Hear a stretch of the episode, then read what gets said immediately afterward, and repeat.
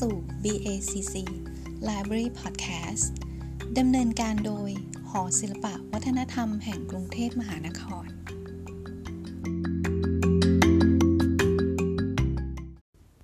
สวัสดีค่ะ ท่านผู้ฟังทุกท่าน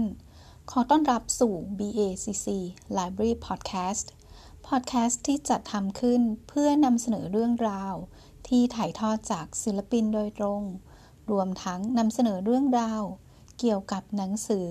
และการอ่านที่เป็นประโยชน์สำหรับคุณผู้ฟังค่ะ กลับมาพบกับพึ่งอีกครั้งค่ะ จากพอดแคสต์ในครั้งที่ผ่านมา เราได้ฟังประโยชน์ของการเล่านิทาน ทั้งจากคุณแม่ตุ๊กแห่งเพจ Little Monster และจากบทความของคุณหมอประเสริฐผลิตผลการพิมพ์แล้วนะคะ วันนี้เราจะมาพูดคุยกับนักเล่านิทานตัวจริงค่ะ จากกลุ่มนิทานแต้มฝันค่ะ ว่าพวกเขามีเทคนิคในการเล่านิทานอย่างไรบ้างค่ะ เชิญพบกับพี่เพิงกี้ค่ะ สวัสดีค่ะคุณเพิงค่ะ สวัสดีค่ะค่ะ คุณเพิงคือเพิ่งอยากทราบว่าเออนิทานเนี่ยค่ะสำคัญกับพัฒนาการเด็กอย่างไรคะ ค่ะสำหรับสำหรับมุมมุมที่เพิ่งได้ลองทำกิจกรรมกับน้องๆอะไรอย่างนี้นะคะ ก็คือรู้สึกว่านิทานเนี่ยสำคัญแล้วก็มีประโยชน์มากๆเลยสำหรับน้องๆ เพราะว่านิทานเนี่ยคือเหมือนกับว่าช่วยเสริมพัฒนาการให้กับให้กับเด็กๆอะค่ะ ทุกช่วงวัยเลยตั้งแต่เหมือนอยู่ในท้องคุณแม่เลยจนกระทั่งแบบหนึ่งขวบสองขวบสามขวบจนโตเลยเนี่ยคือเสริมได้ทุกช่วงเลยอะค่ะค่ะไม่ว่าจะเป็นเรื่องอย่างถ้าเป็นพัฒนาการด้านภาษาเนาะเวลาที่ที่เด็กๆ ที่ได้ฟังนิทานอย่างเป็นประจำเนี่ยค่ะเขาก็จะได้เพิ่มคลังคำศัพท์นะคะ เข้าไปค่ะเข้าไปในระบบการเรียนรู้ของเขา แล้วก็ได้ทั้งเรื่องของการฟัง การพูด การอ่าน แล้วพอเริ่มโตขึ้นต้องเขียนเนี่ยก็คือเอ่อภาษาเขาก็จะสะกดได้อย่างถูกต้องมากขึ้นด้วยอะค่ะค่ะแล้ว ก็นอกจากนั้นนะคะก็คือจะได้ฝึกประสาทสัมผัสทางตาเนาะทางหู เวลาที่เราต้องต้องเออฟังเสียงดูภาพอะไรประมาณเนี้ยค่ะ มือก็ช่วยคุณพ่อคุณแม่พลิกหน้าหนังสือนะคะ ระหว่างนั้นเซลล์สมองก็ประมวลผลต่อไปด้วยคือเหมือนกับว่าได้ได้ครบเลยอะไรอย่างเงี้ยค่ะค่ะแล้วก็คือที่แล้วก็อีกอย่างหนึ่งที่ที่ผมรู้สึกว่าแบบมันสำคัญกับเด็กๆมากๆเลยก็คือ นิทานเนี่ยจะช่วยเรื่องของจินตนาการ สำหรับเด็กๆค่ะเนาะเวลาฟังนิทานก็จะรู้สึกว่าเพลิดเพลินสนุกสนานแล้วก็มีจินตนาการที่เพิ่มขึ้น แล้วมันก็จะต่อไปที่เรื่องความคิดสร้างสรรค์ เรื่องสมาธิ ซึ่งมันก็คืออยู่ในพัฒนาการด้านอารมณ์มาค่ะค่ะ แล้วก็ อีกอันหนึงก็คือรู้สึกว่านิทานเนี่ยช่วยเตรียมความพร้อมให้น้องๆเนี่ยเขาพร้อมสู่พัฒนาขั้นต่อไป พัฒนาการขั้นต่อไปของเขาด้วย อย่างเช่น แบบเวลาที่เด็กๆ จะเริ่มโตขึ้นต้องไปโรงเรียนอะไรเงี้ยค่ะ คุณพ่อคุณแม่ก็อาจจะเตรียมนิทานเกี่ยวกับการไปโรงเรียนวันแรก หรือว่าการจัดการเกี่ยวกับอารมณ์ของตัวเองเนี้ยค่ะ ก็คือทำให้เขาพร้อมกับสถานการณ์ต่อๆไปด้วยอะค่ะค่ะ ก็คือรวมๆเนี่ยรู้สึกว่าพัฒนาการเนี่ยได้ครบทุกด้านเลยจากการฟังนิทานนะคะ จะเป็นค่ะแบบร่างกายสติปัญญาภาษาสังคมอารมณ์ คิดว่าครบเลยค่ะอืมฟังมาก็คือนิทานเนี่ยมีประโยชน์หลาย ๆ ด้านเลยนะคะค่ะไม่ว่าจะเป็นร่างกายเนาะใช่สติปัญญา ภาษา หรือว่าการเตรียมความพร้อมสำหรับการ เข้าไปในสถานการณ์ของสังคมใหม่ๆอะไรอย่างใช่เงี้ยค่ะ คือบางทีเราจะแบบเอ๊ะแบบหนังสือนิทานสำหรับเด็ก ๆ มีตัวหนังสือแค่ไม่กี่ตัวเองอะไรเงี้ยค่ะ แต่ผมรู้สึกว่าในตัวหนังสือไม่กี่ตัวในภาพไม่กี่หน้าสำหรับผู้ใหญ่เนาะที่เรามองไปเนี่ย มันให้ประโยชน์กับเด็กๆเนี่ยเยอะมากค่ะอืมค่ะค่ะ ทีนี้อยากทราบว่าทางกลุ่มนิทานแต้มฝันเนี่ยค่ะ มีรูปแบบการเล่านิทานแบบใดบ้างคะ ที่ที่กลุ่มจะเล่านิทานหลาย ๆ ลักษณะเลยค่ะ มีทั้งแบบเปิดอ่านจากหนังสือนิทาน แล้วก็เล่าให้เด็กๆฟัง หรือว่าเป็นนิทานหุ่นมือเนาะเวลาที่เราก็มีลงละครแล้วก็เชิดหุ่นไปด้วยค่ะ มีนิทานหุ่นเงาเล่นกับแสงแล้วก็เงา ให้เด็กๆ ลองเชิดเอง หรือว่าลองทายเงาค่ะ นิทานลูกโป่งที่จะแบบอ่า มีมีลูกโป่งเข้ามาอยู่ในนิทานด้วย หรือว่าถ้าคุณพ่อคุณแม่มาฟังนิทานด้วยกันก็ให้คุณพ่อคุณแม่ลองทำลูกโป่งให้กับเด็กๆด้วยอย่างเงี้ยค่ะ มีนิทานพับกระดาษ นิทานสิ่งประดิษฐ์ นิทานเชือก นนิทานเพลงแล้วก็ละครนิทานอะไรเงี้ยค่ะ ซึ่งซึ่งเวลาที่เราไปเล่านิทานก็คือจะเลือกเลือกรูปแบบเนี่ยให้เหมาะกับกลุ่มเด็ก ๆ ที่เราจะไปเล่าอีกทีนึงอะค่ะว่าว่าสมมติว่าเราไปเล่าให้ให้เด็กเล็กมาก ๆเลยฟังนะคะ อาจจะเป็นแบบก่อนเข้าโรงเรียนอะไรเงี้ยค่ะ ก็จะเลือกเป็นนิทานภาพ หรือว่านิทานคำกรอนที่เป็นจังหวะอาจจะเสริมด้วยเครื่องดนตรีกีตาร์หรือว่าอูคูเลเล่อะไรเงี้ยค่ะ ให้เด็กๆเนี่ยเขาได้เขาได้ฟังคำ ที่ไม่ต้องเยอะมาก แต่ว่าเป็นคำคล้องจองคำสัมผัสคำง่ายๆอะค่ะ ให้เพลิดเพลินมากขึ้น หรือว่าถ้าน้องๆโตขึ้นมาอีกนิดนึงเป็นแบบรุ่นอนุบาลเนี้ยค่ะ ก็จะเลือกนิทานที่เนื้อเรื่องอะเริ่มซับซ้อนมากขึ้น รูปแบบก็ตื่นตาตื่นใจมากขึ้นอีกนิดนึง อาจจะเป็นหุ่นมือตัวใหญ่ๆอะไรเงี้ยค่ะ ให้เด็กๆแบบว้าวเวลาแบบเจอพี่หุ่นจากในนิทานขยายขึ้นมาค่ะ หรือถ้าโตขึ้นมากว่านั้นอีกนิดนึงเป็นพี่ๆปฐมนะคะ ก็จะเริ่ม เป็นละครนิทานค่ะ ให้ให้พวกเราก็จะแต่งตัวเป็นตัวละครจากนิทานไปเลยแล้วเล่าเรื่องอะไรก็เป็นเรื่องนั้นอะไรเงี้ยค่ะ แล้วก็เรื่องราวเนี่ยก็จะเลือกเรื่องที่ซับซ้อนมากขึ้น ให้เด็กๆเนี่ยเขาได้เขาได้ช่วยกันคิดแก้ปัญหามากขึ้นอะไรเงี้ยค่ะ แต่ว่าคือที่ที่ตั้งฝันเนี่ยไม่ว่าจะเป็นรูปแบบการเล่านิทานแบบไหนอะค่ะ สิ่งที่เราเน้นเน้นมากๆเลย ทุกรูปแบบนี้ก็คือ อยากจะให้เด็กๆอะเขาได้มีส่วนร่วมใน ในการฟังนิทานด้วย คือเราอยากสื่อสารสองทางอะไรเงี้ยค่ะ อย่างเช่นแบบว่าถามแล้วก็ให้น้องๆช่วยกันคิดว่า เอ๊ะถ้าเกิดเหตุการณ์อย่างนี้ขึ้นหรือว่ามีปัญหาแบบนี้เนี่ยเราจะทำยังไงกันดีอ่าเราจะไม่ได้บอกทั้งหมดแต่ให้เด็กๆเนี่ยเขาได้คิดตาม ช่วยกันแบบ ลองตอบออกมาซิอะไรเงี้ยค่ะ ให้เด็กๆ ได้ลองพูดลองตอบออกมา หรือว่าจะเพิ่มเพลงเข้าไปในนิทานด้วยให้เด็กๆ ได้เคาะเครื่องดนตรี ร้องเพลงง่าย ๆ ไปพร้อม ๆ กัน หรือว่าขยับร่างกายออกกำลังกายไปพร้อม ๆ กับตัวละครอะไรเงี้ยค่ะ หรือไม่ก็อาจจะตัวละครอาจจะมีภารกิจพิเศษที่แบบ ถ้าพวกเราทุกคนแบบช่วยกัน ทำภารกิจนี้ได้สำเร็จอะไรเงี้ยก็จะผ่านด่านผ่านอุปสรรคต่างๆ ไปได้อะค่ะ คือเพราะงานรู้สึกว่าพอพอน้องๆเขาได้มีส่วนร่วมในนิทานเนี่ยนอกจากเขาจะสนุกแล้วก็แล้วก็เพลินไปกับนิทานแล้วเนี่ยมันก็จะเกิดกระบวนการคิดต่อยอดความคิดไปได้อีกเยอะมากเลยค่ะค่ะ มีมีหลากหลายรูปแบบเลยนะคะที่กลุ่มนิทานแต้มฝันเนี่ยได้คิดค้นนำเสนอออกมาให้เด็ก ได้มาดูกันนะคะ ทีนี้อยากทราบว่ามีนิทานรูปแบบไหนไหมคะ ที่เด็กๆมักจะให้ความสนใจเป็นพิเศษนะคะ ค่ะ ก็คิดว่าน่าจะเป็นนิทานที่เด็ก เขาได้เข้ามามีส่วนร่วมในนิทานด้วยค่ะได้เข้ามาเล่นหรือว่าเป็นส่วนหนึ่งของนิทานนะคะ เพราะว่าคือพงว่าคิดว่ามันอาจจะไม่ได้จำกัดอยู่ที่รูปแบบใดรูปแบบหนึ่งอะค่ะ แต่ว่าพอพอเด็กๆเเขาได้เข้ามาเล่นเข้ามาสนุกด้วยเนี่ยเขาก็จะรู้สึกเป็นส่วนหนึ่งของนิทาน แล้วก็เพลิดเพลินไปด้วยกันค่ะแต่ว่าที่กลุ่มก็จะมีช่วง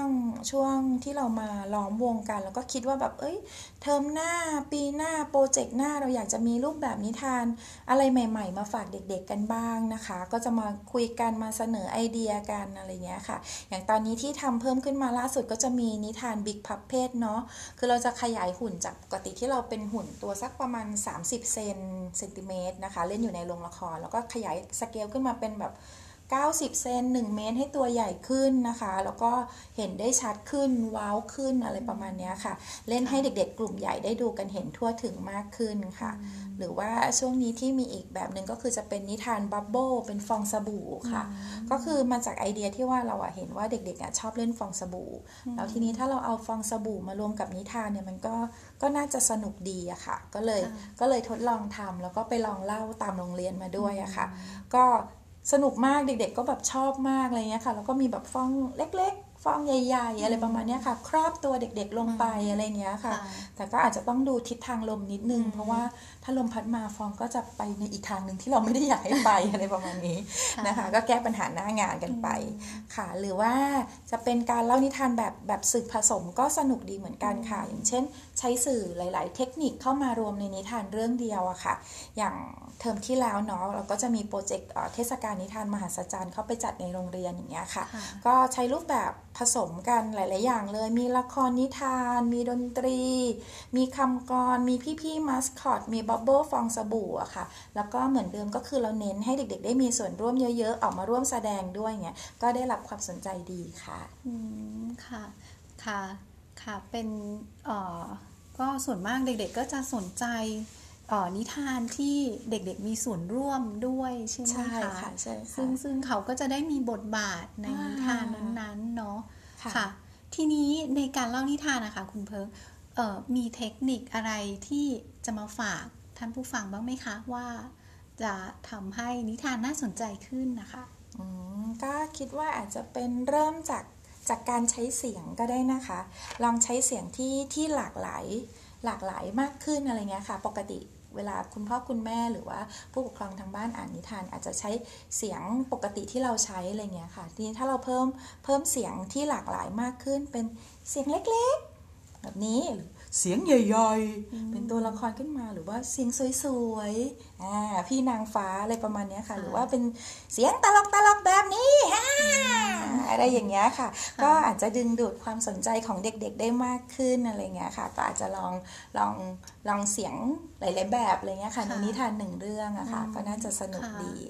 หรือว่าอีกเทคนิคหนึ่งก็คืออาจจะลองใช้สื่อใกล้ตัวก็ได้ค่ะค่ะสื่อในบ้านเนี่ยแหละ อย่างเช่นแบบ เข้าไปในครัวเจอถ้วย เจอขนมปังขนมของเด็กๆเนาะเจอนู่นนี่นั่นผ้าเช็ดตัวดอกไม้ใบไม้ของที่หาได้ในบ้านนะคะ ลองเอามาใช้เล่าประกอบกับนิทานไปด้วย ให้เด็กๆ ช่วยหยิบของก็ได้ หยิบของขึ้นมาแบบพูดถึงอะไรแล้วลองหยิบขึ้นมานะลูกอะไรประมาณนี้ค่ะ อย่างเช่น สมมติว่าเราเล่าเรื่องหนูน้อยหมวกแดงเนาะวันนี้หนูน้อยหมวกแดงอาจจะหยิบขนมปังใส่ถ้วยในบ้าน แล้วก็เตรียมไปเยี่ยมคุณยายในป่า ระหว่างทางแวะเก็บดอกไม้สวยๆ ไปฝากคุณยายด้วยนะไหนลองหยิบเอาดอกไม้ออกมาสิลูกอะไรประมาณเนี้ยค่ะ ให้เด็กๆเขาลองช่วยกันเล่าค่ะแล้วก็ทันใดนั้นเองเจ้าหมาป่าตัวร้ายก็โผล่ออกมา คุณพ่อคุณแม่อาจจะเอาผ้าเช็ดตัวคลุมเอาไว้ อ่าแล้วก็หัวเราะแบบหมาป่าฮะอะอะอะอะไรประมาณนี้ คือใช้ของใกล้ๆตัวของที่มีอยู่บ้านในบ้านเนี่ยค่ะ สามารถค่ะคือมันเล่นได้อีกเยอะมากเลย แล้วก็หลากหลายมากๆ แล้วก็ไม่ต้องซื้อเพิ่มด้วยใช่นะคะ ก็อยากให้ลองดูค่ะค่ะแล้วก็ก็ ช่วงสุดท้ายนะคะค่ะก็คืออยากจะฝากคุณพ่อคุณแม่ค่ะ ว่าอย่ากกลัวหรือว่าลังเลที่จะเล่านิทานเลยนะคะ เพราะว่าจริง ๆ แล้วอะผมว่าเสียงที่เด็กๆอะเขาคุ้นเคย แล้วก็สบายใจที่ได้ยินมากที่สุดเนี่ยน่าจะเป็นเสียงของคุณพ่อคุณแม่ เพราะว่าได้ยินมาตั้งแต่อยู่ในท้องแล้วอืมคุ้นเคยที่สุดเลยนะคะ เพราะฉะนั้นก็อยากให้เล่านิทานกันเยอะๆแล้วนิทานก็มีแบบประโยชน์เยอะมาก เยอะจริง ๆนะคะ อยากให้เล่ากันมาเยอะ ๆ เลย แล้วก็สิ่งที่ได้เพิ่มขึ้นมา นอกจากประโยชน์ของนิทานหรือว่าอื่นๆ แล้วเนี่ยหรือเรื่องพัฒนาการแล้วเนี่ยมันผมว่ามันเป็นเรื่องของการใช้เวลาดีๆ ร่วมกันในครอบครัวนะคะ เป็นประสบการณ์ชีวิตที่แบบอบอุ่น แล้วก็ย้อนกลับไปไม่ได้แล้วอะค่ะ ก็เลยอยากชวนไปเล่านิทานกันค่ะ ค่ะ ก็เชิญชวนไปเล่านิทานกันนะคะค่ะแล้วก็วันนี้คุณเพิงก็มีนิทานสองเรื่องใช่ไหมคะ ที่มาฝาก เด็กๆด้วยใช่ไหมค่ะเรื่องมะเมล็ดปริศนากับใช่ค่ะเรื่องความรักใช่ไหมใช่คะค่ะเดี๋ยวก็เด็กๆค่อยฟังลองไปฟังกันดูได้นะคะค่ะ วันนี้เพิ่งต้องขอขอบคุณคุณเพิงเป็นอย่างมากเลยนะคะ ที่มาแบ่งปันเทคนิคการเล่านิทาน แล้วก็ยังนำนิทานมาเล่าให้เด็กๆฟังด้วยนะคะ ขอบคุณมากๆค่ะขอบคุณสวัสดีค่ะค่ะ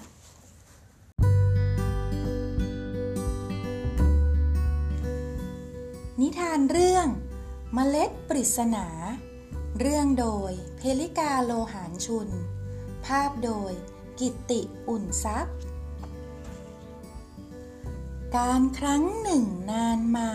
ที่กลางทุ่งหญ้าสุดตากว้างใหญ่ ยังมีดินแดนแสนไกล ฝูงสัตว์มากมายอาศัยด้วยกัน อยู่มาวันหนึ่งฟ้าครืน เมฆฝนเป็นปื้น พื้นดินไหวสั่น สิงโตลิงม้าร้องลั่น แต่แล้วโดยพลันเกิดแสงแวววาว มีเมล็ด เล็กๆมากมาย ตกแตกกระจาย ดูคล้ายดวงดาว แตกกิ่งก้านใบแพรวพรวๆออกดอกสีขาว ดูราวปุยนุ่น สัตว์เล็กสัตว์ใหญ่ตกใจ นี่คืออะไร คิดไปหัวหมุน เด็ดกิ่งเด็ดก้านกันวุ่น ดึงถึงชุนลมุน ดอกใบไหวเอ็น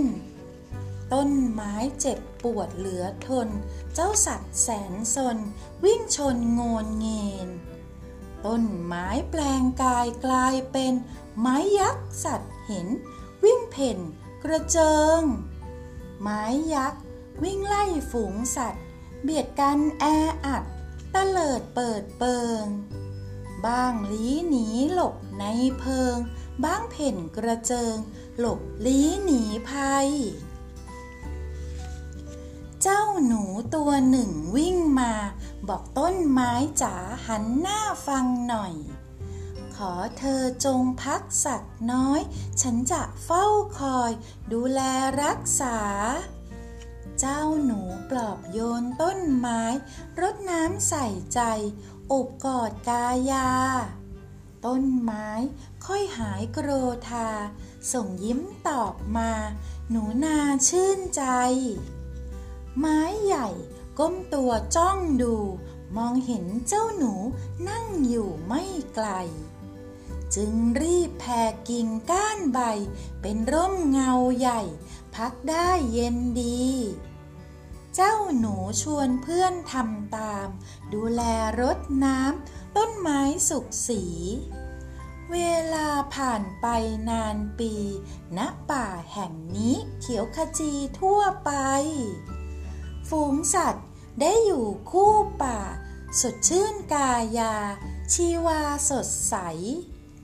ทุกชีวิตอยู่กันได้ ต้องรักกันไว้ จิตใจเบิกบาน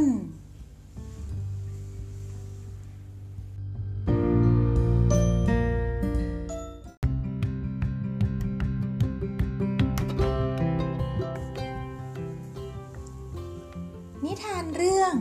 ความรัก เรื่องโดยเพลิกาโลหันชุน ภาพโดยกิติอุ่นทรัพย์ ฉันมีความรัก ฉันรักคุณพ่อ ฉันรักคุณแม่ ฉันรักพี่ชาย ฉันรักน้องสาว บางครั้งเธอซุกซน แต่ฉันก็รักเธอนะ ฉันรักตุ๊กตาหมีขนนุ่ม ฉันรักลูกบอล ลูกบอลกลิ้งกลิ้ง ฉันวิ่งไล่ตามลูกบอล รักจักรยาน ฉันรักหนังสือนิทาน ฉันอ่านหนังสือนิทานกับพี่ชายและน้องสาว ฉันรักต้นไม้ ฉันรักพระอาทิตย์ นอนตากแดดอุ่นๆ อุ่นสบายจังเลย ฉันรักสายลม ลมพัดเย็นเย็นๆ เย็นสบายจังเลย ฉันรักดวงดาว ฉันรักโรงเรียน ฉันรักคุณครู คุณครูก็รักฉัน ฉันรักเพื่อนๆ มามะ มาเล่นซ่อนหากันเถอะ ฉันรักคุณป้าขายขนม และฉันก็รักตัวฉันเอง เวลามีความรัก ฉันยิ้ม ฉันหัวเราะ เวลามีความรัก ฉันมีความสุขจังเลย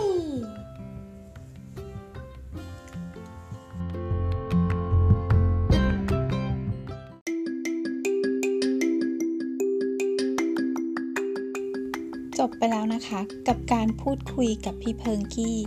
นักเล่านิทานจากกลุ่มนิทานแต้มฝัน ขอบคุณพี่เพิงกี้มาก ๆ เลยนะคะ หวังว่าท่านผู้ฟังจะสามารถนำเทคนิคการเล่านิทานนี้ ไปใช้เล่านิทานให้ลูกฟังได้ค่ะ วันนี้ขอบคุณที่ติดตามรับฟัง BACC Library Podcast พบกันใหม่ในครั้งถัดไป สวัสดีค่ะ